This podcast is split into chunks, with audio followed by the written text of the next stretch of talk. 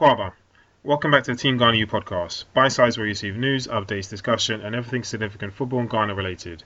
As always, I want you, the listeners, to be actively involved by tweeting or emailing us for discussion or wanting more information.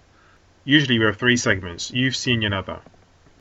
I'm enthused about the future, or the activity of the next generation, in particular the diaspora, playing in Europe.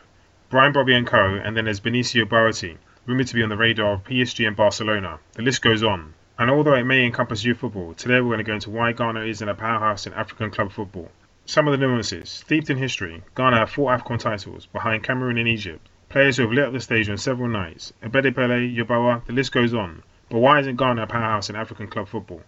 Last episode we discussed COVID 19. Will the AFCON be suspended? And with that, will there be further opportunity for the new generation who will have time to push through? The under 23s, to which there were some good performances at the under 23 AFCONs and some of the diaspora performing well in Europe. We raised comments from the Asante Kotoko CEO George Amoako, who believes there is a bridge between Ghanaian clubs to be mentioned in the same breath among the other elite clubs on the continent.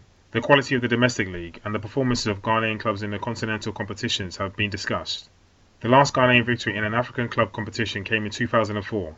In comparison, TP Mazembe of Congo and clubs from North Africa have had great success and tradition in the CAF competitions, on and off the field with phenomenal fan engagement, goals and silverware. It's no surprise North African players and the Congolese are having an impact on world football, whether nationalised to other countries or not. The suspension in Ghanaian football plays a huge part in recent time, and we'll touch on that briefly in relation to business. But if we're developing talents in Ghana, which has been questioned, is there no room in the first team for these players? Have the current first team players reached a ceiling by way of progression? And in so, are those youth players being held back from an opportunity and taking the club forward? This is not just a problem in Ghana, with youth players from England to Turkey now looking for opportunities to play abroad and break through or simply the money and the dynamic of young players choosing to embark to Europe and fly the nest early affected clubs. I'm going to draw a comparison, very debatable, and some may call me crazy. We're not far the South Americans. They have approximately 9 World Cups to our zero. Huge gap, whereas at youth level it's a lot closer, which demonstrates they go on to develop better, have better systems, either by staying in South America, where their clubs are institutions, or going to Europe. However, at this point now, if you were to ask me who has the better talented youth players in Europe, South America or Africa, I'd say Africa diaspora or otherwise, whether in the UK, Italy, Holland, France, Germany, or potentially Spain and Portugal.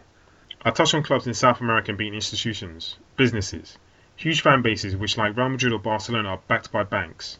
The potential of our fan base is phenomenal, but we need more foresight, and maybe with a new president of the GFA that is happening, to be more commercially savvy and to have a user resource available. Develop systems to be able to nurture and produce players for a competitive league, promote and commercially leverage the value of the league and the talent on our doorstep. African football is or was unique. You can buy packages to watch football all around the world. African football has so much potential and growth by way of attendance and TV audience, but like Spanish, Italian, and British football, it's unique.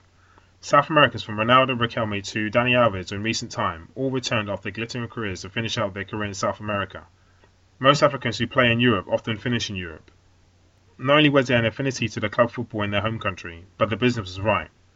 And then there's the dynamic of independent academies in Ghana, We've just returned to club football in Ghana, and after COVID 19, and maybe when we get our business right, which includes the development of players, will we have an impact on club football in Africa?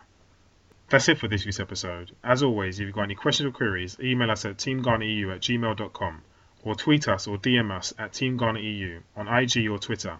Thank you, take care, and we'll see you in a couple of weeks.